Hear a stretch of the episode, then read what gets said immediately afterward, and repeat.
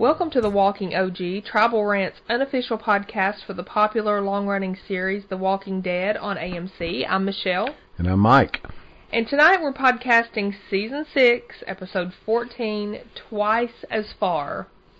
Now, I think that was pretty evident why it was titled Twice as Far, didn't, didn't you? That yes. was a pretty easy one. Daryl chose to walk twice as far as it would have taken because he didn't want to get on the tracks. Now, what was that all about? Did he had he had a bad experience on the tracks before? I would think it would just be a safety thing, wouldn't you?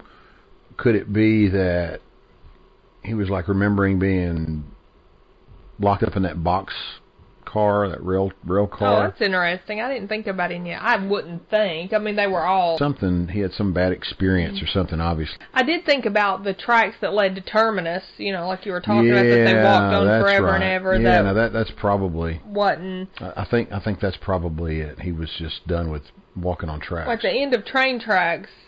I mean, you know, going down train tracks you, hasn't led them to good outcomes. Right. For, yeah, it's never been a done. positive experience. Oh, you're exactly right. But also, unless you've been that way before and you know how train tracks sometimes, particularly three years down the road, I mean, there could be like overgrowth, couldn't there? Like a lot of trees and stuff. I mean, Yeah, there could be that on the road as well. well, sure, but but the road's wider and bigger, and you have a better chance of not having the woods on both sides. I would just think that taking a shortcut for a number of reasons is not a good idea. It's not the safest way to go. For one thing, if somebody were coming looking for them, they're going to see the truck. They're going to think they walked down the road, went on past it, because evidently it's not that much farther, right? And who would go know. the other way. I thought it was a whole lot more about it was twice as far to go that way, but that was the safety thing. And I think we really have seen a lot of bonehead moves in this episode. Like things that people are doing that are not certainly not the most not the safest things not in the world. the safest. They're they're being a little I'm gonna even say irresponsible in some of the moves. Reckless. They're reckless. Yeah. Reckless. But we start off and Olivia is inventorying the mason jar, the supply collection.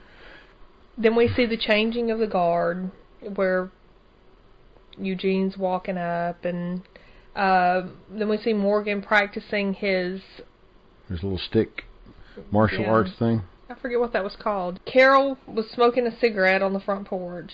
Then we see Morgan putting the last block in a jail cell. And he's doing it, he's just sliding the block up in there with no mortar. Right. Later on we see the block has mortar, so Right. he had to take it back down again. Morgan's not fooling anybody.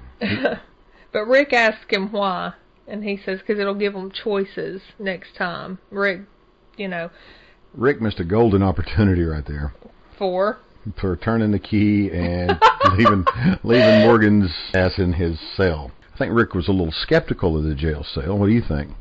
I mean, he oh yeah, he Morgan said, you know, I'm going to give you choices next time, and Rick, I mean, Rick, Rick kind of looked at him like, yeah, choices. And then Rick's face fades and blurs out. They keep doing this thing where they're like blurring out, and I think they're showing just time passing. Because then we see Olivia opening the uh, the inventory garage Again, again. And we see the the guard exact same thing. We actually thought, I know. I, I thought we saw the same sequence uh, again. I felt a little like I was watching Groundhog Day, didn't you? well, you had the remote, and I thought, what I'd did run it do? Yeah, I thought you had clicked something on the remote, really. And uh, one of the girls said something. What did she say? She said, um, "Was this a a glitch? Was this uh, an error in filming or something? Because it looks so much the same." But this time, when Carol's smoking on her front porch, Tobin comes and gives her a kiss, and we do see Carol holding the rosary here, so it's a little bit different at that point. Okay, and then we go to Rosita. Rosita is a little hottie, is she not? Rosita's very, very pretty woman. Man. Yes, she is. She's getting dressed. What did you think about that when it showed? Well, they didn't show it actually there, but what did you think about that when we found out who she was with? Um, I thought probably what we was was shown to us later that he was just a bed warmer. She wasn't really interested in him. He was trying to invite her over for what later on for tacos or or what did he say he was going to make? Something he was going to make, and she wasn't interested at all. Remember, they were walking up on Denise's porch later. Well, he's a uh, what do they call it? A rebound. You can't. Yeah, he's just a bed warmer for her. Yeah. I mean, that doesn't mean she can't develop something with Spencer, yeah, but she, yeah, but I don't think it's that's that's not her plan. Doesn't seem like it anyway. And we learned that Carol is um, she's pretty unafraid of lung cancer. She's not really worried about those warnings on those cigarettes. Boy, she's just putting them away. Sitting there chain smoking with her little ashtray on her on her swing set and just puffing away. Well, see, this kind of goes back to my thought that I had last week about how interchangeable Car- Carol was with the characters. Remember Molly, the chain smoker? And I think she might have had an effect on Carol, even kind of. Hmm. Remember how she said they were all dead men walking? She goes, I'm a dead woman walking, and that puts us in the same boat, and that was even the title of last week's episode. You have to say it like she did. That puts us in the same boat. That woman's a great actress. The one that played Molly. Did you believe her? Yeah, no, no. She looked like some some of our rough rough ass old uh relatives. She looked like somebody you could find. Here. Yeah. I've met Molly. down at the Walmart Yeah. working the cash register. Or anywhere at the convenience store, at the 7-Eleven. You know, you could have ran into somebody just like Molly. I run into him daily Well, Daryl's playing with a little army man that he found in the storage compartment on the motorcycle. of his motorcycle. His recently recovered motorcycle, Right. which he's not too happy about it being gone, ha- having having been gone. What do you think that army man had to do with anything? Old toy in there. I'm not sure. But Carol comes up and makes a comment about him and getting his bike back and then he asks her for a cigarette and they discuss the people in the burnt forest taking the bike from him. And Carol why do you think she said that to Daryl? She said, "Didn't you save them?" or something like that. Like you know, didn't you do the right thing? Uh, essentially, is how I took it by them. Or didn't you bring that upon yourself? Is kind of Is that how you took it? way you could take it. Yeah. Well, this is where he says he should have killed them. But what was she asking him? I think she was just um, just covering the irony of it. You know, you saved them and they Maybe. Well, she looks like she's trying to make up her mind. This is what I made in the notes right here. It looks like she's trying to make up her mind about something. She's sitting there, and she just has this like you can just see the gears turning in her head, and she leaves the package. or maybe you're right. No, that's a good point. Maybe maybe she's sitting there thinking about didn't you save them? Not didn't you save them? Like sarcastic, but didn't you save them? You saved them. You chose to save them and not kill them. That's what you did. Like that's a good thing. Like that's a good thing. Like this is that like like some kind of justification for her change of heart, right? I'm not sure. I gotta tell you, I'm not sure what Carol's trying to do at this point. Well, she's trying to get lung cancer. Well, other than smoking, I'm not sure what she's trying. What's she trying to do with this change? I don't. I don't know that I get it. I feel like Should have played Tom Petty in the background, don't you think? Change of heart. You mean you want to sing a few? I wish you would. Okay. No. I thought this was a really good episode. What did you think about it overall? Yeah, we didn't even I- get into no, that. I, I liked the episode. I hated that Denise got. Uh, Oh, I do too, Yeah, for I- a I lot of reasons. There's a lot of reasons that I really dislike that. I mean, I guess out of everybody, I don't know. We'll talk about that when we get there, but I really liked the episode. Thought it was a good episode. They they they do things in this show. It's kind of like we were talking about something else earlier, and I said, you know, when things still startle you, you know, once you've been around the block a time or two and you hear a story or something, you're like, I that just would have never entered my mind. They do things in this show all the time. I mean, while Denise was standing there ranting, I was, I would have thought a bird would have pooped on her head, or anything would have happened, right? Not an arrow in the I mean, that was just never, never, never did it cross my mind. What made it a good show for me is that they've returned to the the central themes of these these recent shows are survival. It's a it's a survival show again. It's not about uh, it's not a soap opera kind of show that they were kind of going to. You know, the interpersonal stories were the main thing, and the survival was kind of in the background. Now they've got the show set up where it's again a survival show, as it should be. You know, a zombie apocalypse. You know, survival should be the central theme, and the soap opera stuff, you know, should be minimal. Yeah, I mean, we could pick it apart because No, no, I'm just saying. I'm saying what I like about the show. No, I'm going to pick it apart in a minute. Absolutely, absolutely. It's um, it. There's a lot in it that's that's frustrating to me. It's frustrating that they expect us to believe that it took Carol all that time to become the warrior, and then in just three days or two weeks or three weeks or however long it's been, she's suddenly having this huge change of heart. She was able to do, and and I know she's had some big things happen, like with Sam dying, and you know maybe even Carl getting shot, and that kind of was her fault because Sam's the one who got that uh, little I think- scuffle started. I- I, don't think she ever reveled in what she was. I think I she. think she did a little bit. Yeah. I thi- think, she hated it. I think she hated it. I think she hated how tough she was. I think she hated it when she killed the little girl. I think that she hated the whole situation. She hated it. We saw a, a tender moment of her uh, when, and a like a like a vulnerable moment when Rick kicked her out.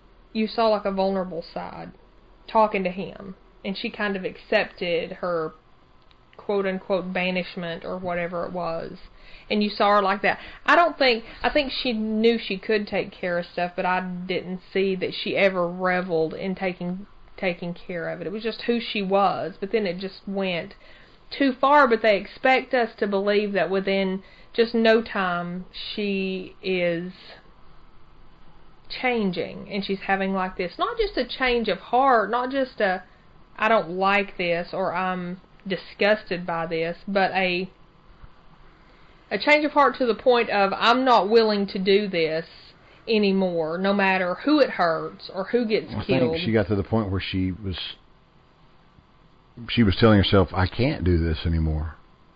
Okay, but then Daryl asked her what the Saviors did to her and Maggie when they had her. And she said, to us, they didn't do anything. And I mean, they did. They did do, I mean, they, they kidnapped them. They bound them. They held them hostage in a room. And to her, she viewed that as nothing, but I guess, of what, I- what I heard was because of what they did to them in return. Because they ended up killing them. I, I really didn't get. I mean, I'm glad you're bringing this up, but I didn't get all that out of that interaction. But the scene blurs and fades away, and then we see another day. It's like another day. It starts the same thing over again. And this time, when they get to Carol's ashtray, there's a bunch of cigarettes in the ash. So they're showing us that day after day after day, there's kind of like a what a mundaneness or a settled inness or A routine. a right a routine, and everybody's I don't know what are they doing. Are they waiting? Just waiting on the next thing? Then we go to the intro and we come back. And what do you think about the zombie who was impaled in the with through his jaw? That just didn't look real comfortable, but of course, zombies, you know, they don't really have a a comfort sensation now, do they? no. I think he could have gotten out of that pretty quick.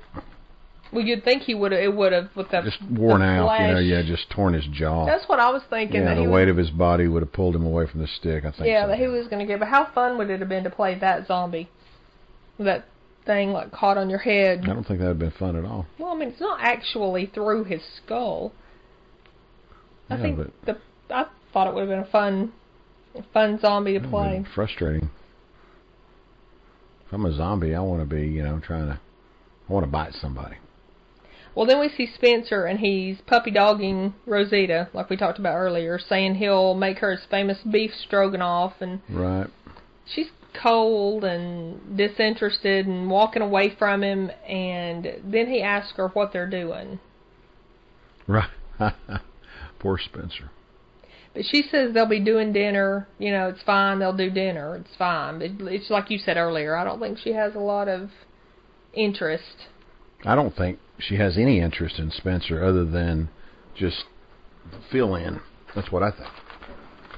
Well, he had followed Rosita to De- uh, to Denise's office, and Denise comes out, and Rosita was going there to tell her about the practice they were going to do, and Denise says that she needs to do something else. She needs to skip the practice, And then we see the conversation with Daryl, where Denise is telling him that she's found this apothecary. She remembers driving past it on her way in from D.C. I've never heard that term apothecary. Apothecary. Apothecary. It's a pharmacy. Um, yeah, I think it's. I think that's what the word. Means. Why don't they just say pharmacy? I think it's like maybe the. Well, I don't know. This had place had reading glasses. Is it like an, a pharmacy Mm-hmm. with reading glasses? Is it? Well, pharmacies have reading glasses Okay. normally. An apothecary is a person who prepared and sold medicines and drugs. That's what it says. It's a term for a medical professional who formulates and dispenses uh, stuff to physicians, surgeons, and patients. Okay. So that's what an apothecary is. It was that and an emporium. So it was also like a little store too. But she just saw this on her way in and it dawned on her that it was like in this little strip mall, this little uh store that had apothecary written on it or in it and so she decides that that might be a place that hasn't been looted yet. But they don't want to let her go. Now, what do you think about that? What do you think? Do you think she should have been? She should have went? Well, in retrospect, no, she definitely no, shouldn't have but went. not in retrospect. What do you Um, think about it? No, I mean I wouldn't have wanted to take her, but I mean I understand these people are wanting to to exercise their newfound skills after the you know the big zombie uh you know roundup where they killed all those zombies and everybody was out there learning how to fight and and uh you know uh Eugene later he's trying to show off his skills with Abraham and now now Denise wants to go out and develop some skills and put herself at risk and contribute outside those walls. So I understand it, but I wouldn't have wanted to to let her wear her her uh, her explorer training wheels on my mission. Yeah, but I think it's beyond that, don't you? Because I think if you're a doctor and you're the only doctor in this area, Yeah, I thought about that too. You should you, they it's should irresponsible. stay. It is, right. yeah. I mean, you know, it's like you said about something last time. You know, you don't want to be a You don't want to be you don't want to make toys. You want to be a dentist. Right. If you're the only one, if you're the only doctor, and that that's another thing. Shouldn't they be training? Shouldn't there be other people training with her? There It- should have been, but there wasn't, and now there's not. Or I don't know. Maybe maybe they'll show us somebody that was training with her that they hadn't covered later. I don't know. I would just think in situations like that that you need people learning those kind of skills. I'm sure they'll have somebody step up and take the medic role, That's a big deal role to take though. I mean there's like if there but was somebody's 50, got to take it. if there was 54 people, what do you think the chances are any of them would have been a doctor or anything close to a doctor? I didn't know there would be math on this podcast. Well, but Denise is really insistent. This is one of the things that I thought I thought it was irresponsible. I don't think you do that. I don't think you say, "Well, I want to go because like you said, I you know, I don't want to make toys. I want to be a dentist." And she wants to go out and do the stuff that the other people who are good at it can go do. I understand her wanting to and I understood her reasons and I thought the part was played beautifully. But I just thought it was it's just silly. It's silly for the doctor to go do that kind of stuff Yeah, in a situation. what, I agree. We agree. But then we see him in the truck. I've got okay. I got a problem here with them in the truck. Tell me. We've got Denise trying to show a guy who in the in the show is from Middle Georgia, in the country. He's a country boy from Middle Georgia, and he's grinding the gears on this truck.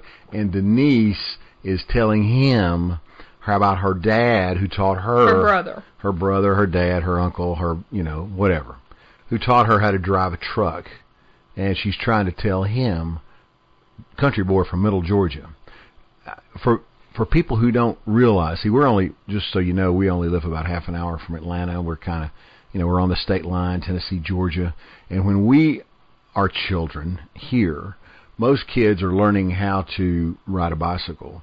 We are learning how to shift gears, sitting in our daddy's lap, driving one of those old trucks. That was a long time ago. They don't do. I mean, that stuff doesn't go on. I don't think anymore. But Oh, oh, I'm sure it does. well, Yes, I'm sure. I'm sure Daryl sat on his Uncle Bubba's lap and learned how to shift gears, and he didn't need, you know, Denise, Doctor Denise. to tell him how to what- shift gears. What was that? Daryl couldn't couldn't work a stick. Daryl couldn't. I mean, that's that's ridiculous. We've got a 18 year old that that's a little teeny tiny slip of nothing. Daryl drives a Harley with mud tires and shoots a crossbow, and he's in an old Ford truck and he's grinding the gears. No way. The riders flubbed that one. So they, Well, no. we've got a daughter, and she's like a little princess girl. You know, really pretty, girly, girly right, girl. and she'll put you to sleep shifting gears. She's so smooth. Do you know why? because you know what? she's That- from Because, no, because because who taught her? because her daddy taught her. because her dad taught her how to do that. Yeah, but everybody almost. Don't you think a lot of people here know how to drive stick shift? Denise didn't have a dad like you. That's what the show was about. Oh, really? Yeah, didn't you hear the catch the thing she was saying about her mom and dad? No. Okay. Yeah, that it, I didn't catch it the first time. I had to watch it the second time to catch it. Her mom and dad weren't. Her Like dad couldn't that. drive a stick. I don't know. Oh. I don't know. Well, I'm not buying it that that Daryl couldn't drive a stick. Okay, but tell me this. We've kind of talked about this years ago. I don't know if we've ever talked about it on the podcast before, but if you're in an end of the world situation and there's, you know, I mean, the population's dropped off by what? Would you say 90% at this point, give or take? Maybe more, maybe a lot more. Okay. I would think that the car or the vehicle to human ratio would be Tremendous. right, very different. So why would you now. get in a '79 Ford truck that with a bad transmission? Right. Yeah, to, to decide you're going to drive that somewhere and expect to get back okay. You know, I, I thought know- about that myself. I don't know why everybody is not in that yellow Hummer that that drug guy from Better Call Saul, you know, with the the spinners, spinners on the on it, yeah. tires and and uh Leather seats and, and sure. the different. No, you know, I think so too. I thought I'd have a fleet of Hummers. I don't know why they don't have a bunch of really good cars. I know all they've got's a bunch of old beaters. They're having to change belts and hoses and Right. and they're breaking down, The they won't start. Yeah. Even the RV is like this old car. And I mean, look, look, I got nothing against old cars at all. I mean, I, you know, but if the vehicle to human ratio is that different and they're just free for the picking, you know, why on earth wouldn't you go get something that you can run over? I mean, agree. They could have something they could have ran over that tree with. Right? I mean, there's stuff with well, big that was old a pretty big tree. I now, I'm, and I'm exaggerating, but you know what I mean. Stuff that they're going to be able to get around in a whole lot better than old. I'd have a couple of tanks. I mean, I mean, how many Army Reserve centers or or or you know, mer- uh, military reserve centers would there be where they could go get some of this stuff? That's pretty interesting. I didn't think about that. The governor had one.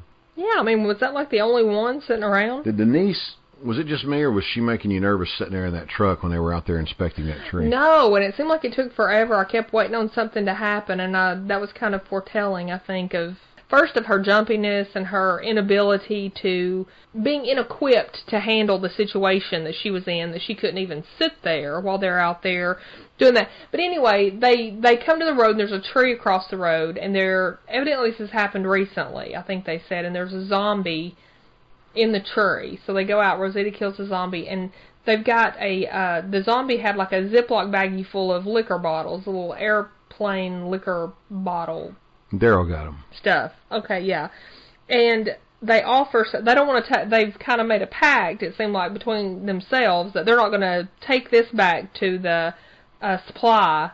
They'll just divide it up there. And Denise said she didn't want any because that was her parents' favorite thing. She and that's why it wasn't her favorite thing. Hmm. So we kind of got a little taste of her parents there, and then a little bit later on, she brought up the fact that her parents were on a bender when they picked the names Dennis and Denise for her and her brother. I remember that part now. Yeah. So that was a little bit sad. They've developed the character Denise out of everybody from Alexandria. I think they probably developed Denise's character. Yeah. Well, that makes sense because they wanted to get us in love with her and then Told skewer you. her in the eye. I told you, I told you it's what they were doing. They're hooking us in so they can gut us when we get there. But this is where she says she's been driving a stick since she was 15 and her brother taught her. But they can't get the truck, they can't move the tree, and they can't get the truck around the tree. They happen to be right at like the intersection of a railroad. And Rosita says that if they take the railroad, it'll get them there in half the time. But Daryl won't hear it, and Daryl walks off to take the road. And Denise goes with him. Yeah, Denise follows him, but then Rosita goes off on her own. Yeah, that didn't make any sense at all. Yeah. Irresponsible number two, at least, you know, so far. Yeah, I thought that too. I made a note. I don't, you know, splitting up like that is not. That's not smart. No, I mean you don't want to do that. I mean, it's who, it's a it's a fact that they're not just encountering undead now; they're encountering uh, live people. which seems to be the big problem now. For a long is the- time, the, zombies yeah. were the problem, but That's the that's the threat that would piss you off. You know, the zombies are, and, and the lack of food and the lack of civilization is not enough. You got to have these lack band of internet. of marauding savages that, uh, that have just lost all kind of all kind of uh, the sense of civilization and are now just impulse following their impulses. yeah, but even they're talking about medicine. Denise is. What's going to happen when the medicine's gone? What's going to happen when? I mean, how many years do you think it would be before there would be no more medicine? Eugene will manufacture some. Is that what's going Oh yeah. I don't know if Eugene's capable of Oh that. yeah, yeah. Eugene, Eugene's a yeah, absolutely. But it just feels like it's kind of like what you said about what they're doing in there. It's almost like they're spinning their wheels, right? The routine and the day to day. They're not doing anything. How do you progress? You know, I mean, do you have to find people that are capable of doing that kind of thing? Imagine what it would take if you didn't have somebody left that knew how to do it, and how many people would, or what are the chances to manufacture antibiotics? no chance. Yeah, but what what about their children? What are their children going to do? the best that they can. It- It'll be like the old days, like the 1800s, where there is no antibiotics eventually. I just think it's time to start trying to, but I guess they can't with all the aggravation that they have to deal with, like what you were talking about, not just the zombies, but now the sure, the people, live people, yeah. which has turned out to be the problem. But then we see Eugene and Abraham, and they're walking down an alleyway, and they're talking. Yeah, they were having a little comic relief messing with each other and using all those phrases. Uh, Abraham uh, spilled the pintos, Yeah, spill the beans, and Eugene, I've been chewing the cud. By the way, chewing the cud means thinking. thinking it over. Pump the brakes, red. Pump the brakes, hold up. Yep. and uh, ghosting ghosting hostels, living and not living. That's what um, what's his name said. That's what his skill set was. Abraham.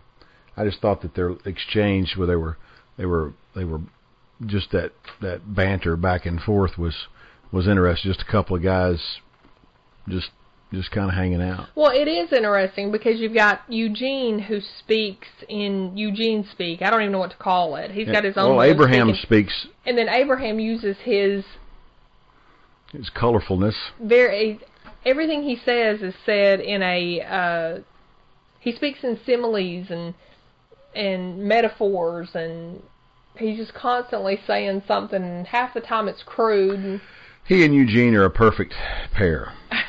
it was almost a job listening to them talk and deciphering what they were saying. It took a minute to listen to them the way they were speaking. Eugene had a great idea though to build bullets there. It's a fantastic idea.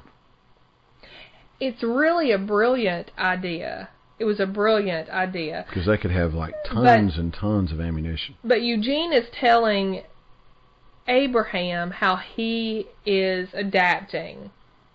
So maybe that's kind of like the central theme of this, right? Maybe we're seeing Carol adapt differently than Eugene. Eugene is now Evolution, not adapting necessarily, because Carol is is regressing. If you in, a in an apocalyptic situation, if you decide you're gonna you can't kill anymore, you're regressing. Yeah, but she yeah. I You're- mean, I I do get that, but she also devolving, I would say. but she kind of adapted to the life she portrayed in Alexandria. She kind of adapted back to that. You mean, evolved back to it. She, you don't really adapt. Maybe. Maybe I'm using the wrong word. I don't know. But Abraham's trying to con or Eugene's trying to convince Abraham that he has reached the second level Yeah. know, Abraham stops and he looks at him, and he tells him to keep telling himself that. And he does. Right, right. So Eugene Tells tells, himself himself, that again. And they continue their walk. Daryl and Denise meet up with Rosita, who's uh, made it quicker to the destination, and she's just sitting there. Just sitting like, I mean, it was not even really in the open. It's like she's sitting with her back to some wooded area. She's just Just waiting. dangerous. Yeah, she's waiting but dangerous. Denise asks Rosita who taught her to fight, and I think she does that because Denise is feeling inferior about her lack of fighting skills and everything. And Rosita said it would just be a name. I could In a tell long you, list it's of just, names. right? Yeah. But it's just Eventually, Yeah. one day it'll be a name in a long list of names. yeah, she's she's learned a lot. They come upon a building, and it lo- and it was locked, and there was like a million bloody or dirty handprints all over the front of that emporium and apothecary building. Did you know? oh, I know. That means at some point somebody was hiding in there, and the zombies were trying to get in. Well, and we see that in a little bit, don't we? Yeah, that's sad. Well, Daryl pries the door. He's prizing the door open, and we go back to Eugene and Abraham, and Eugene has his little lock. lock. thing. So I think it's kind of comparing and contrasting Tick, these tick, two click. things too. Easy peasy. Yeah, but it's pretty cool. He's found this machinery shop Well, we find out later that it's uh, they filmed it in a uh, Georgia Tech. I Georgia think Tech they said. machine Mhm. shop. on the college On the campus, yeah. Mhm, that's pretty cool. They should get that place cleaned up. But Eugene thinks in this machinery building that he can make bullets from scratch, and Abraham is just He's yeah, he's impressed. he's impressed. He's yeah. so impressed. He's kind of like you know puffed up with pride for Eugene. What? Because they're talking about how ammunition's currency. It is currency, but it's also it's essential to to defending yourself, especially as we've mentioned a hundred times already, with all these these bands of of people out there who are, you know, with bloodlust. Right. Eugene's saying that they should talk with Rick and Olivia and find out what's needed. You know, which ones are used the most and what's needed and what would trade better and all that kind of stuff. And Abraham's like, Excuse me, kind sir, while I go kill this molten headed zombie that's right behind you. Right. And um And we find out Eugene calls dibs. that Eugene called dibs, and dibs is You can't mess with Important. dibs. You can't mess with dibs. it's like calling shotgun. You It know, is. when you're getting ready to get in somebody's car and you're a kid and you want to sit up front, you call shotgun. You get to sit in the right front seat. This is the way it works. I called shotgun. Okay, but but how how far does the respect for dibs go? I guess just to the point where you're just about to get your face eaten by the zombie, and you you've demonstrated that you cannot handle this particular zombie. But it's funny this zombie has uh, something you know had molten uh, metal at some point poured on his head, and now he's got this helmet attached to him, and and Eugene can't penetrate it, and he can't reach for the rebar stick that he's gonna gonna poke him. Uh, Abraham just finally has enough and and sticks it through uh, you know the lower part of his head up through his head. And then Eugene tells us later in Talking Dead that uh, this guy had had been killed like 17 times already, Right, this is one of their recurring zombie. and he's a very players. enthusiastic zombie. He Yep. actually tries very hard to bite you. yeah, yeah. He said he makes you work for the kill when you're doing it. Yeah. But couldn't Abraham, in his in his quest to further Eugene's feeling of empowerment, couldn't he have handed him the rebar? I mean, it was like four inches out of Eugene's reach, right? Couldn't he have just handed it to him and like, He could, he was just tired of watching it. yeah? I mean, he just and really Eugene should have turned around and said, "Hey man, thanks." That's what I was going to say about it. Because in these situations, I mean, we've seen situations where Rick's needed somebody to come up behind him and kill the zombie. Carol's needed somebody to come up behind her. I don't know of any of them that have not at some point needed help. Right. And this guy did have a metal helmet It glued was- to his head. I think I think the significance of this zombie was that Eugene wanted to spread his wings and fly. He wanted to demonstrate that he could take care of himself. And that's what pissed him off. Right. But again, recklessness, irresponsibility, because of course you want to But if you're if you get down, So then should we name the episode "Twice as Reckless" instead of "Twice as Far"? Maybe, maybe Yeah. because this is another instance where that's ridiculous. I mean, come on, he's Yeah, fighting it- it, yeah, and and yeah. Abraham comes up and does what Abraham does. And if Abraham had been in that situation, Eugene could have come up and pierced the the the zombie while Abraham was holding it. It was a team effort at at best, and I don't know. Is that a guy thing? Is it just a guy thing that you know I've, I've got to do it myself? And you I know, I just think that's a human thing when you want to you want to show that you you can do something, and and you, it's important that you want somebody else to see that you can do it. And I think it, it's um, it hurts your feelings a little bit when you can't do it in front of somebody and they do it for you. So you're you turn your anger on them. I think that's what this was. That's a good point. That's a good point. But then Eugene hurt Abraham's feelings. Boy, he sure did on purpose. Oh, and he just stood there all all bucked up. That was funny. Your services are no longer needed. Eugene tells Abraham that plain and honest, you have outlived your usefulness to me. Plain I mean, and honest. he just and it hurts his feelings. Abraham looks like Eugene's like slapped him with a glove or something, you know. Mhm. I mean, it hurts his feelings. So he's like, That was a pretty good. That was a pretty good exchange there. That fun. was it was a good exchange. But Abraham then reckless, careless, stupid. Those guys have had good chemistry since day one, since they showed up. Yeah, they really have. They really have because at the time we thought Eugene was the scientist that was going to change or you know get the cure yeah, or the whatever. cure. Yeah, he's, gonna- he's going to Washington to cure the right. And then plague. Abraham found out that that's no, that wasn't the Oh, and he hated him for a long time. right. He wanted to kill him. And but but he still protected him and you know allowed him to come along and they've made it to Alexandria and they've been through Terminus and everything and Abraham leaves Eugene there saying he's going and Eugene has to find his own way home and that's ridiculous. That's ridiculous. You don't separate in this. You don't you don't let your emotion get in the way. We find out he didn't. He didn't let his emotion get in the way, but he acted like he was going to and he left it. He's like, find your own way back, you know. That was funny. So then we go to commercial and we come back and we're with Daryl, Rosita, and Denise inside that murky, dusty strip mall store. Yeah, and that always makes you nervous when they're in those those Dark. yeah those dark buildings. But it's like we talked about. Aren't you glad they're showing them dark? There for a long time they'd go inside a building and it'd be like bright daylight with no electricity in the building. And there's like, no, it ain't going to be this light in here. And that's probably how it would look. You could see the dust flying through the room and all the knickknacks and stuff in there. And um they're using flashlights, so all that stuff's amplified. But It's automatic. You don't have to be in a zombie apocalypse to be a little afraid to be in a powerless building in the middle of the day with no light. Well, sure. But they come upon the pharmacy part of the place, but they've got the metal pulled down, and so Daryl's trying to pry it up, and he gets it up and it's completely stocked with meds. Nothing's been touched. It doesn't look like it's a whole lot, but it's a lot. It's a lot of stuff. There's a lot of medicines there, and then Denise wants them to put it on the counter, and she can decide which ones to take. And Daryl says she's going to take all of it. Right, right. That's why a he smart and thing to do. he and Rosita just jump back there and start start to gather. I hear the thump, thump, Thump. thump. Yeah.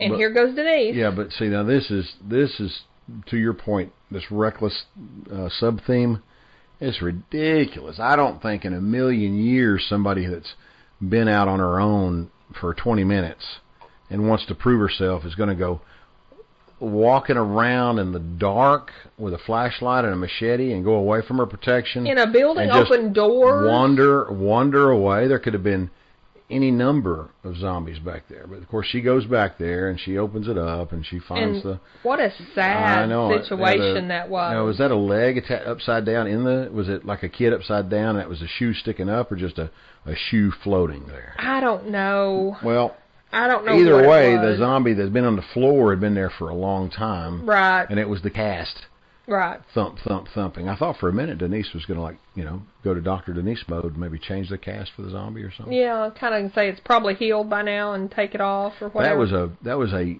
severely decomposed zombie. yeah, that was really interesting. These um, scenarios they come up for the what these the, the situations that these zombies get themselves in. You know, the the one with the molten uh, metal Right. poured on its head. Yeah, they're really getting creative with that, aren't yeah, they? uh, sometimes a little too creative. Oh, I don't think so. I love this because there would be the occasional something that occasional, occasional, not every time, and not one after the other. I mean, Yeah, but they show us something proportionally. for every you know 500 normal zombies, we could have somebody maybe a molten head zombie or a zombie with a. I love it. I love it. I want to see more of it because that's the coolest stuff ever. But it was such a sad situation. Did you like form the story in your mind of what happened Yeah, all the zombies were outside trying to get in, and the woman was back there with the with the, the baby? child child that was real loud, obviously because she kept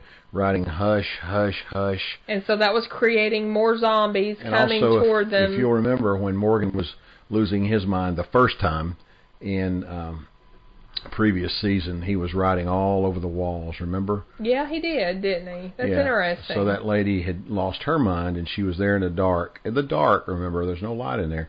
Writing hush, hush, hush. I guess long after the baby had died, and um, was it? Was it after the? Because see, I didn't know. well, okay. the baby didn't look really old enough to read, so I don't think it was written, and I don't think there's enough light if the baby could read to read the hush, hush, hush, hush, hush, hush, hush. No, I don't So- think the baby was reading it. That's not what I'm saying, Smarty. I Alex. think while while the zombies were outside beating on the door and the baby was screaming, she was writing hush as well as saying it. I don't think she's going to take her time to do that. Well, what do you think? I think after the baby died, she was. Did um, the baby die? See, I don't. Know. Maybe I don't, she killed it. That's what I don't know what happened to the baby. I don't know. I I had a couple different images in my mind because this is how my mind works. She was back there with the baby. She was literally starving to death, right, in this room because I mean, how much food could they have had in this place? And you could see all the zombies outside because she's totally decomposed, right? She's so maybe she was very emaciated ahead of time because she was starving to death, and maybe she died, and then she hurt the baby. And she was saying hush, hush because she wanted the baby to hush so they could get out of there. But she was doing that when she was obviously still cognizant. But maybe she got a hold of the baby. Or maybe it, the baby, the, the shoe looked like it was in a sink. Yeah, A bloody uh, sink. And it looked like there was a bone. I, it looked like not a leg, but a bone. Now, I don't know how long they'd been there and she was decomposed and all that. It's like a drumstick effect. It, I, I can't do that about the baby. I can't. But Well, it wasn't really a baby. It was kind of a toddler, right? I mean, let's just you know.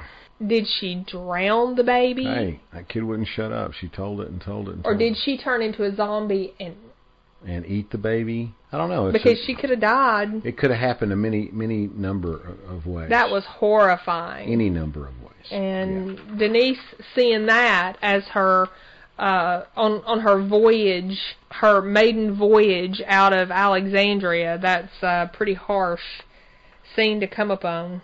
I think Denise had a realization moment when they got back outside and she's sitting on the sidewalk how ill equipped she was to be there. Yeah, well, I mean, they even pointed out. They said we kind of told you, you know, you shouldn't have come on this. because Just what she had seen and what, Right. what what she had experienced and the the overall experience.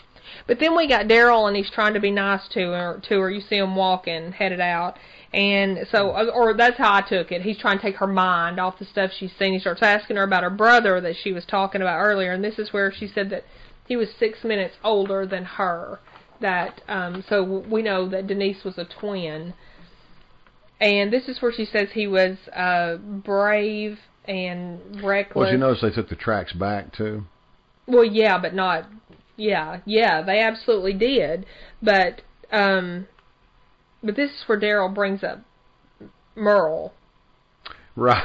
Yeah. because she says he was brave and but but he was angry. He was brave and you know I don't remember the word she used brave and whatever, but he was angry and Daryl and Daryl said that sounds like his brother. And then they come up on the tracks and Daryl says this way's faster, right? And I think that was his nod to Rosita, like okay, we'll do it your way. Think he was trying to be, didn't you? Or did Yeah, or he could have said, "Well, you know, she made it, so let's go on back this way."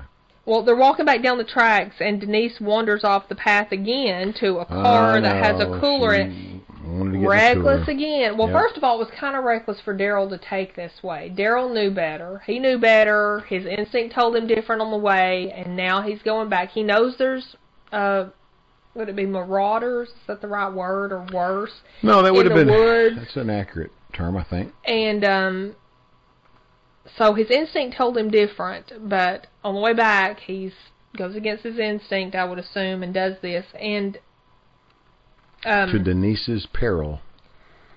to Denise's peril, do you think that Dwight and the Saviors would have come after them on the road, Do though? we know that Dwight is attached to the Saviors? We do. We do. We do because Dwight took the the bike. They found the bike at the Savior camp. Ah, that's yes, very good. Thank you. Or the Saviors could have encountered Dwight and took the bike away from him. They could have, but Dwight had so many people around him that Yeah, but he was in charge of a group, and remember, he was kind of like a fugitive from the, this larger group before, if that was the Savior. So I don't know if he would have worked his way back into a leadership role so soon. You know what I mean? well maybe they I I don't know. I don't know, but I'm pretty sure that was the Savior's group that he was with. Okay, well, Because he also see. brought up that that's what they do. But Denise wanders off the path again and she goes to a car. She finds a cooler and a car. cooler in a car. There's a zombie in and the car. And she wants it, but Daryl and Rosita say they got what they came for and they keep walking, but She goes around she's anyway. got something to prove, right? It's like she's going to keep putting herself in these situations until she's able to do something that makes herself feel better. And I kept waiting on her to die because of that. Like time Yeah. and again. Yeah, So she goes to the passenger side of the car, grabs the cooler, wrestles with the zombie. The zombie's on top of her, then she's on top of the zombie. I don't know if you noticed all that, but it was like it was. I don't know if I've ever seen a zombie like you know, she stops Daryl from killing it and says no, no, and which which mirrors what we saw with, with, Eugene. Yeah, but she's successful. And then she gets in the cooler and finds the da the, the orange, soda crush. Yeah, she wants to take to her girlfriend. and she swaggers a little bit. She puffs her chest out and kind of swaggers around. She looks awful proud, and then promptly vomits all over her eyeglasses. Oatmeal. Yep. Um, and then Daryl starts scolding her. Daryl and Rosita do. I know. You all this for died. two sodas, and she goes, nope, just this one. And then she turns on them and she's like, you know, she really starts giving them a piece of her mind, right? She's giving them a lecture, and then that's when she gets the arrow through the eye. she s- says she's scared uh that she was but the stuff that she says is kind of important she says that she was scared to go with tara and that's why she's out here doing what she's doing because she's tired of being afraid and that's why she didn't tell tara she loved her and she's just like regurgitating all of this pent up you know this is what's wrong with me this is my stuff and she's going on with this huge tirade, and then the arrow out of nowhere is shot through her eye. And how creepy, how creepy was the fact that she kept talking. She said like three or four words after the arrow was in her head. I wonder how true to life that was. I don't know. I read some story one time. Do they do research like on hamsters? No, but but it's supposed to be a true story. I can't remember if I can find the the place where I found it. I will link to it in this um, in the show notes of this, and if not, I'll probably cut it out because I don't want to put it on here if it's not true. But when they used to uh, use guillotines and cut people's heads off, Oh yeah, eyes would blink, and they'd have some some some yeah. people who would say that they would do that continue to blink their eyes afterward and for a while. I mean, I don't remember how long. Do you did you hear that too? Yeah, I've heard that. Yeah. So after the head was actually severed from the body, the eyes would continue to blink because that's what the person was doing. The brain hadn't died yet. Wow, isn't that crazy? Mhm. That's some crazy. So maybe, maybe that is uh, true. Well, she took Depending a on- shot through the brain. Though. Depending on what part of the brain it hit, though, I mean, I would think that it's Yeah. a possibility at least. You're right, though. It was creepy. It was very creepy. But now this is where Daryl and Rosita, they of course they pull their guns, and man, they got some ammunition on them, don't they? That was a big loss for the compound, like you said earlier. That was a huge loss to have her lost. A huge, huge, huge loss. I mean, that was their doctor. And besides that, it's Denise, right?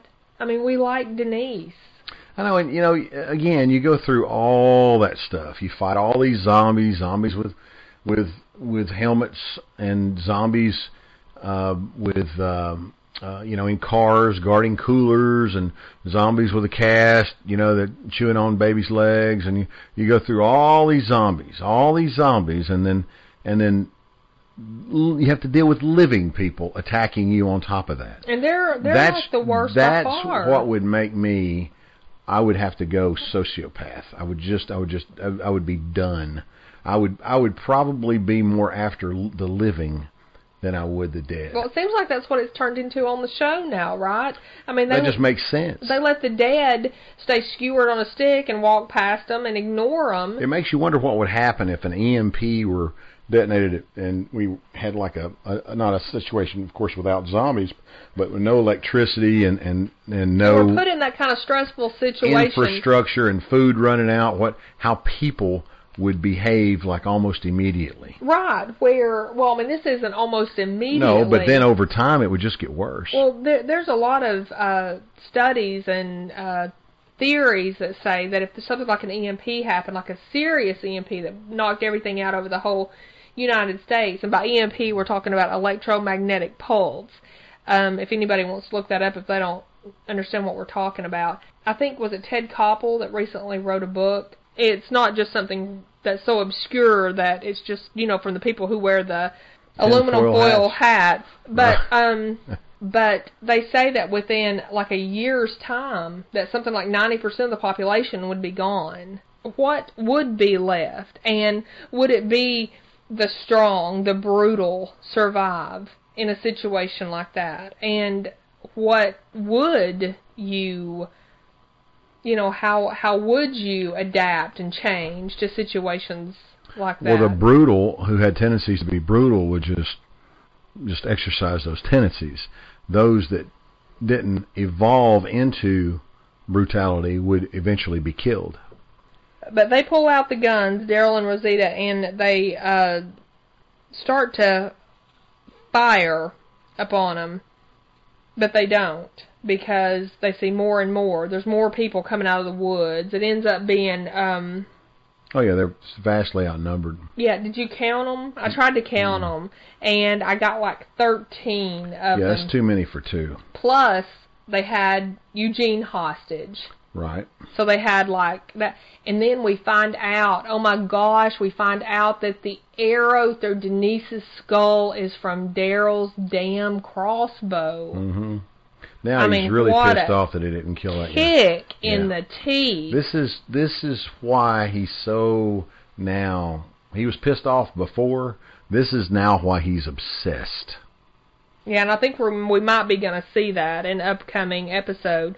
But we go to a commercial and we come back, and this is where there's just a bunch of them. They're still walking out of the woods. It's so many of them, and it's the guy from the guy from the burnt woods that took Daryl's bike is the one that actually shot Denise.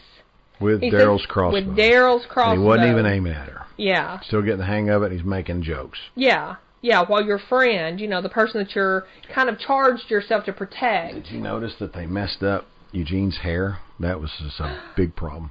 did well. That's why it was so. You you saw what You saw what he- measures Eugene will saw go to. what he did. Yeah, he he diverted his attention with when you uh, mess up Eugene's hair, you're asking for it. chop- Eugene will bite you in the crotch. on yeah. What's that? What was that dude? Dwight. Dwight. Yeah. Okay, what do you think happened to Dwight? Because Dwight hasn't had the easiest time. That's a severe burn. Maybe they tortured him when he when they recovered him. Remember when they finally got him back because he had escaped. Remember he and that girl Yeah. they had escaped. But but Daryl definitely should have killed the Well. Daryl says it. He tells him. He says it, and Dwight didn't hear him, and Daryl just stands there, and Dwight says, "No, I want to know what you said." Essentially, and Daryl tells him. He says, "I should have killed you," and that's when um, Dwight says, "So that begs the question: Who brought this on who?" Oh, I know, I know. Dwight's just making it hard on Dwight later on. Yeah, but what a great question for this episode. Who brought this on who? With Carol and everything she's thinking of, you know? Who Yeah. brought this on who? I thought Dwight he might win for for statement of the week best line in a Really? zombie apocalypse. because who brought this on? Did Daryl bring it on by not killing him, by not knowing when uh when to act harshly with these people? I think I think pump the brakes red was really the, Well, that- the, the best line. I like that one. yeah, spill the pintos. Spill the Pinto. Yeah, that was another good one. Um, but Denise wasn't even who he was aiming for. So what he was saying was he's aiming for Daryl, right? Or Rosita. Probably Daryl, because they kind of had that animosity toward one another. I would think. And That plus, I would also think if you're going to kill somebody in a group, you're going to kill the strongest. See, right? this guy, he should die. He he has no reason to have any animosity toward Daryl. Daryl saved his ass in the woods. hmm All Daryl did was remember Daryl, you know, to his peril came back to help them. Remember to bring them Yes. to bring them the insulin, Yes. and then helped them survive the uh, the the search party. Yep. And and so Daryl Daryl should Daryl is rightly done with Dwight. Anyways, Yeah, but I wonder what else Daryl's done with. Because remember, there for a while, Daryl was like, um, "I want to go out and find people and bring them back." Yeah, but okay, so Daryl, I know, but Daryl's a badass. But you know what? The writers might have him planting daisies, being Mister. Uh, Please don't do that to Daryl. I would rather, and I might, I might regret saying this. I'd rather see Daryl get bit in the face, in his beautiful face, than to see Daryl turn into someone who can't stomach. killing. You're right. Right. I mean, I don't want to see. I don't want to see Daryl go down that. We've seen Rick kinda go down that path, and Rick I, came back. Rick came back. Morgan's gone down the path. Morgan, oh my God, Morgan's Morgan. He's wandered. He's wandering. Carol is down the path. She's down the path, but now Carol will do it It's when funny. push Some comes of to shove. are. Some of them are, are are reeling it in, and some of them are casting it out there. You know, because you see well, they're in different you see stages, Denise and Eugene, you know, getting getting out there and getting getting in it, right? and you see some of them pulling it back. right? But you're right. If if Daryl starts pulling it back, um, No, yeah, that, that wouldn't be good. no, Daryl doesn't need to do that. for the show. this is where Dwight he he doesn't give them really any option other than to fight because he says he's going to take them back to Alexandria. They're going to give him everything he wants, and then he's going to take people with Take him people as well. I mean, too. this is not even just a I'm going to steal your stuff. It's not even just I'm going to leave you with nothing and let you start again. This is a I'm going to take your people essentially. How about how about Eugene though taking on the initiative role I know. and turning around and just getting it done? He can't. He formulated a little half-ass plan even and executed it. Hey, look over there. What a plan. Where, I mean, where, what where? was he thinking? Chomp. Well, first of all, we have to point out that Abraham was there. He did not leave Eugene alone. So, high five to Abraham because even though he threatened, he didn't. No. He was following. He saw what happened. Whether Eugene might have got picked off in the machine shop or wherever he got kidnapped, Abraham, Stuck with him. right, he did handle it. So I'm glad he didn't actually fall through with his plan to or Well- his threat. I mean, Abraham lives for this stuff though. Yeah, that's a good point. He does. But Eugene pointing him out was brilliant because he pointed him like over there and Abraham had already like moved, Moved. to another spot. So they went over there looking for that and then Abraham was able to take a couple of them out. hmm And then it turned into like a firing, throat slitting bloodbath. Yeah, back and forth, the big crossfire that Eugene and Dwight were caught in. and Eugene gra- I mean he just like turns around and lunges for Dwight's crotch and bites he, and won't let go. He is a snapping He's turtle. a snapping here in the South. And if Jamie, if Jamie, your friend, is listening to this, she lives in Atlanta. I'm sure she knows what a snapping turtle is. Snapping turtle, uh, and the the the legend is that a snapping turtle will only let go when the thunder claps. If a snapping turtle's got you, that's what we used to tell each other when we were kids. We were playing in the creek as children. That's right. We played in the creek. It was probably a ditch. We were playing. It was a wide river. We played in a ditch. We didn't It have. was I, a wide river with rapids. And anyways, we would say snapping turtle, and you know we'd say be careful, don't get near the snapping turtle because if the snapping turtle gets a hold of your finger, it won't let go until the sun- thunder sounds. And you thought, wow, you know it's, it's not even cloudy, so I might have to wait a couple of weeks for the snapping turtle to let go. You never know. Well, you know, when you were a kid, you'd picture yourself, you know, having a, you know, you at the supper table got the snapping turtle attached. and it's hurting. taking a and bath and the snapping right? turtle in let go. school. You're in school. Everybody's patting your snapping Yeah. turtle. You're sitting in church and the snapping turtle's Yeah. there. And then, of course, it starts raining and the thunder goes and the snapping turtle turns loose and crawls off. You know, when I was growing up, we had this turtle that would. I swear, it sounds like a. It sounds. It sounds like I'm lying. But there was this turtle, and it, what are you laughing at? Here, you're going to start telling on yourself in a minute.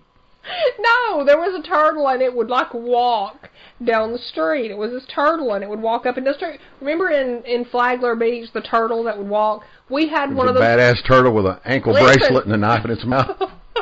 I'm oh, not kidding. Listen, we had this turtle, and it would walk up and down the street. So we want somebody, one of the kids, wanted to find out if when it latched on, if it would actually turn loose, right? Because you know it's like a big deal. So somebody went in the house and got a potato. And put this potato. I don't know why. I mean, does a turtle even eat a potato? You tell me. I'm waiting know. for the end of the story.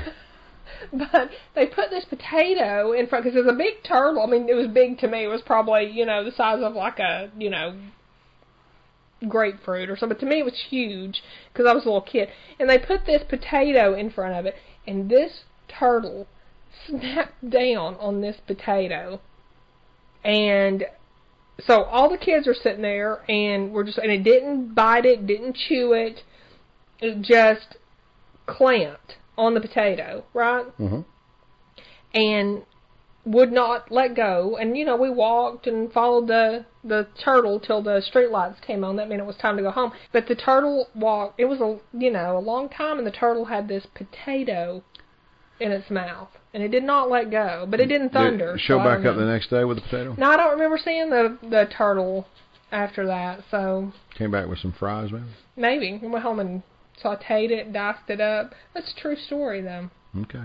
I believe you. I have no reason to doubt you. Okay. Glad you spilled the Pintos on that one. But everyone's firing, and Dwight starts yelling at them to fall back because his guys are getting killed. Yeah. Dwight's clearly in charge. Yeah, That was he is. surprising to me. Well, and then he turns around and he fires two Couple deliberate shots, shots. yeah. Right. And he hits uh, he hits Eugene with at least one of them. We find out. Right. I mean, I thought he'd killed Eugene in that because I mean, Eugene, poor Eugene, he's tied up out there. Now, while this is going on and everything's moving in slow motion, and they're getting uh Eugene up, they go to him and see that he's been hit and the it looks like a gut shot at that Mhm. point. But then we go to commercial and we come back and we're back in Alexandria and we see that the bullet just grazed Thankfully. Eugene, right? And that Denise going there, leading them there, getting these antibiotics is what saved Eugene. Right.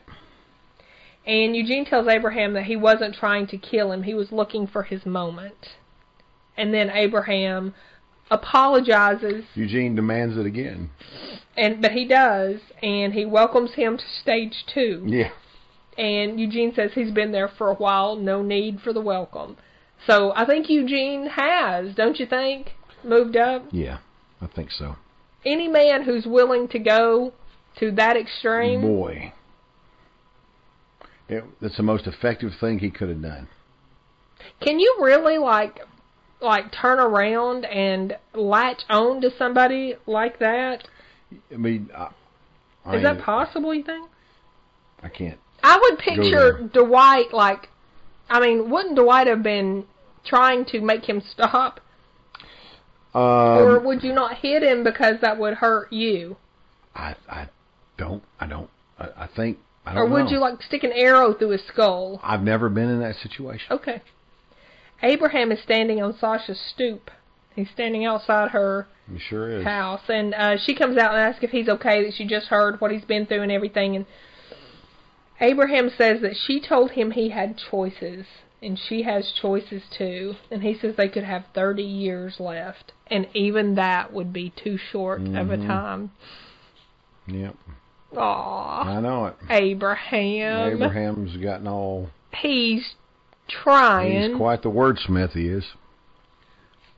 And can we just say, can we just say, I'm going to give some big, big props to Rosita because Rosita had a some type of an automatic weapon in her hand, and you uh, Abraham was out there, And it would have been pretty easy. Yeah.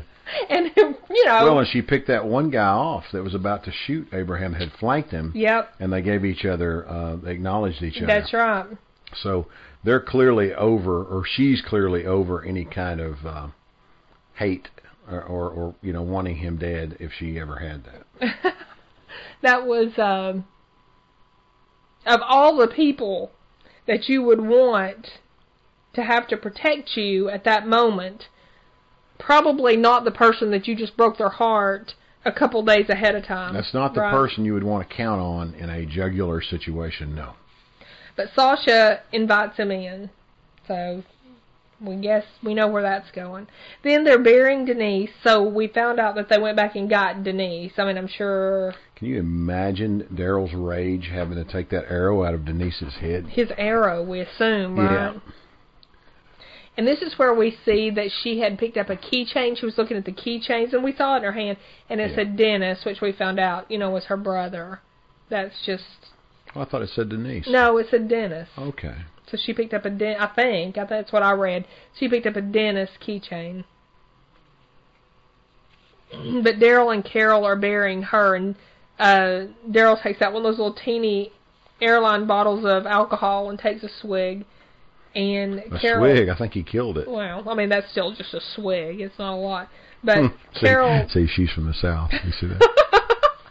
but Carol stands and she watches him for a moment and then tells him he was right, and she knew it when he said it. Now, what does that mean? um, That he should have killed him? Is that what she's talking about? What else is she talking about? That was the last thing they said together.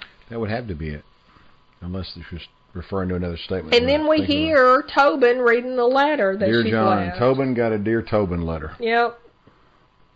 And Carol, irresponsible again, has decided I'm gonna leave. So who do we hate because of this? Well, I know who you're gonna say. You're gonna say Morgan. Because he planted this stupid Morgan- idea Morgan in Carol. He demonstrated this. He made her start meditating on it. And so she finally caught his sickness. Morgan is- came in with the meditation with the uh Morgan. With the no-kill virus. Him, I hate him even worse. It made, makes me hate him even worse. He infected Carol is what he did with his stupid notion. I don't think it was just Morgan. It was Morgan. No, it was Morgan. Morgan was, must die. it was Morgan. It was the wolf. I'm going to give a zombie a hundred bucks to buy Morgan. I'm going to go find that guy with it. That's you know, tell him I really want him to bite Morgan. You know, the guy who's who's the the zombie extra that's been in 17. Oh, the one that Yeah. yeah. I'll say, look, when you get a chance, take Morgan out.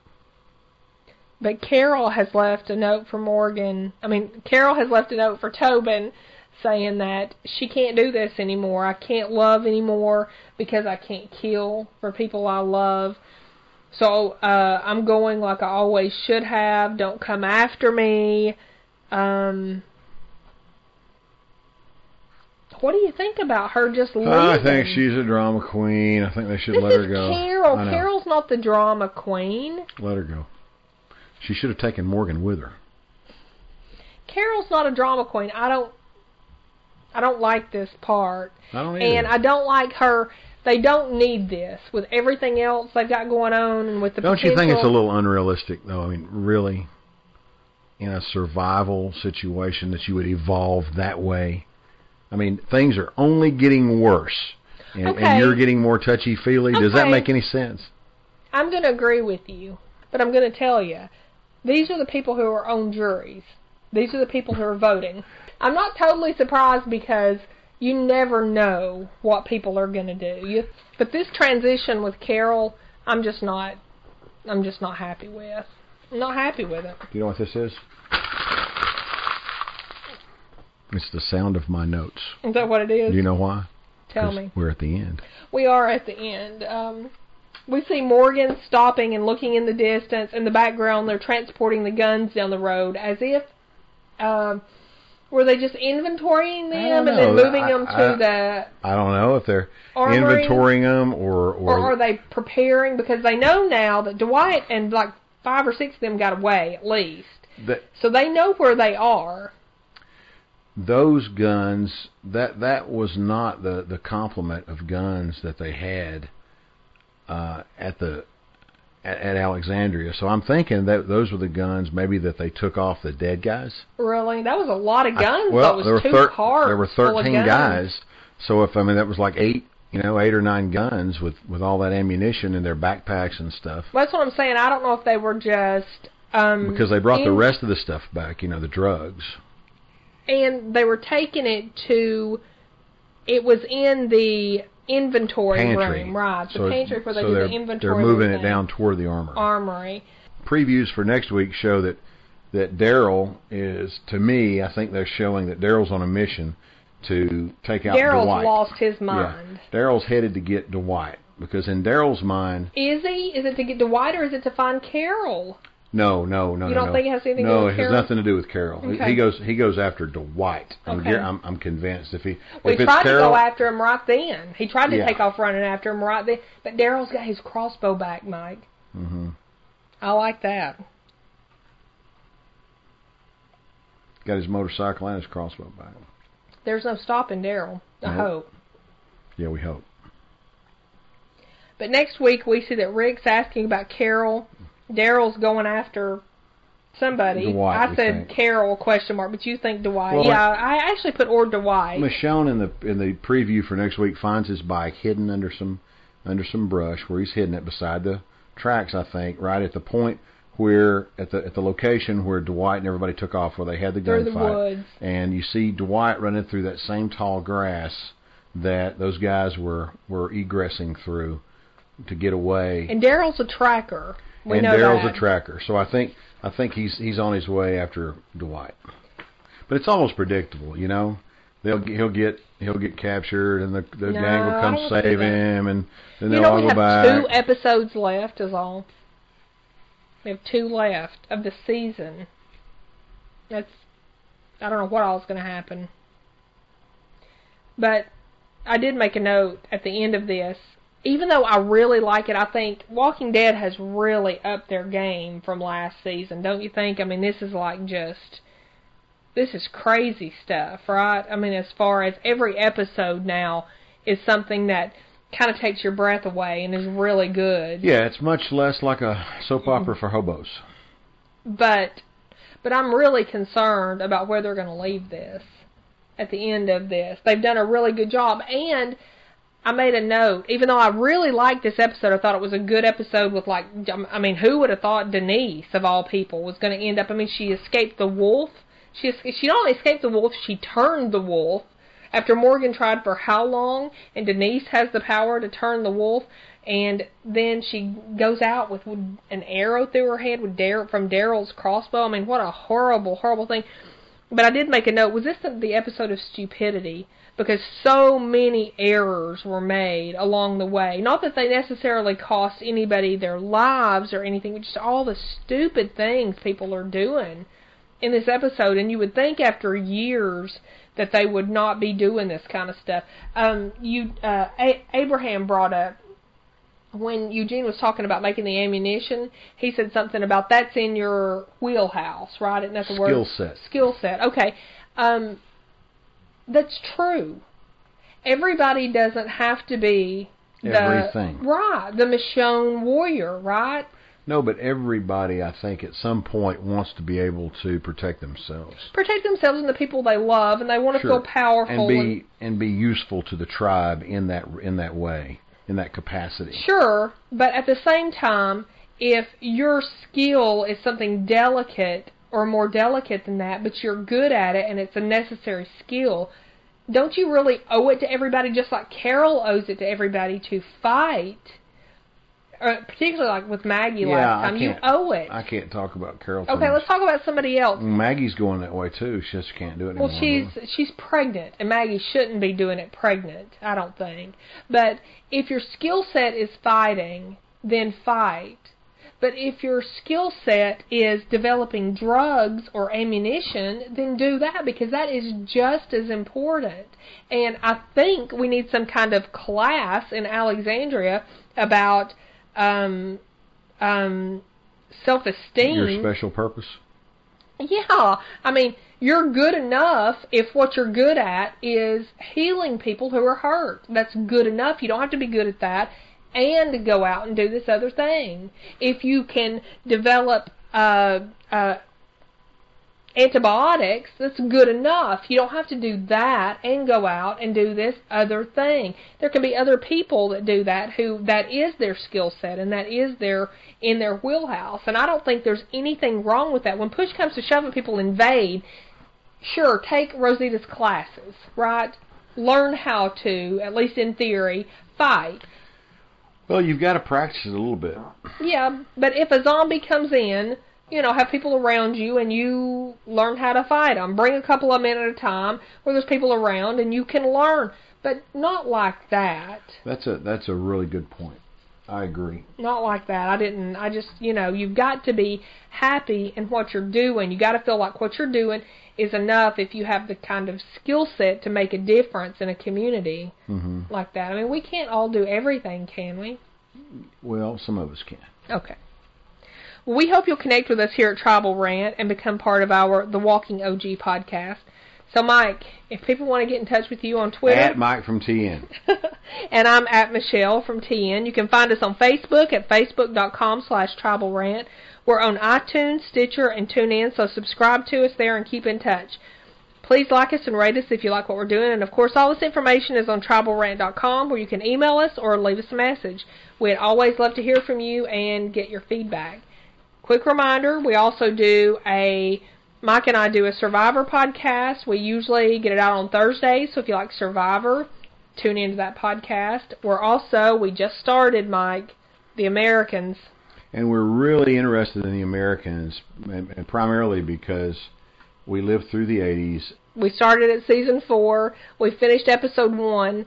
It's called American Reds. That's our Americans podcast on tribalrant.com. It's an FX show if you haven't seen it.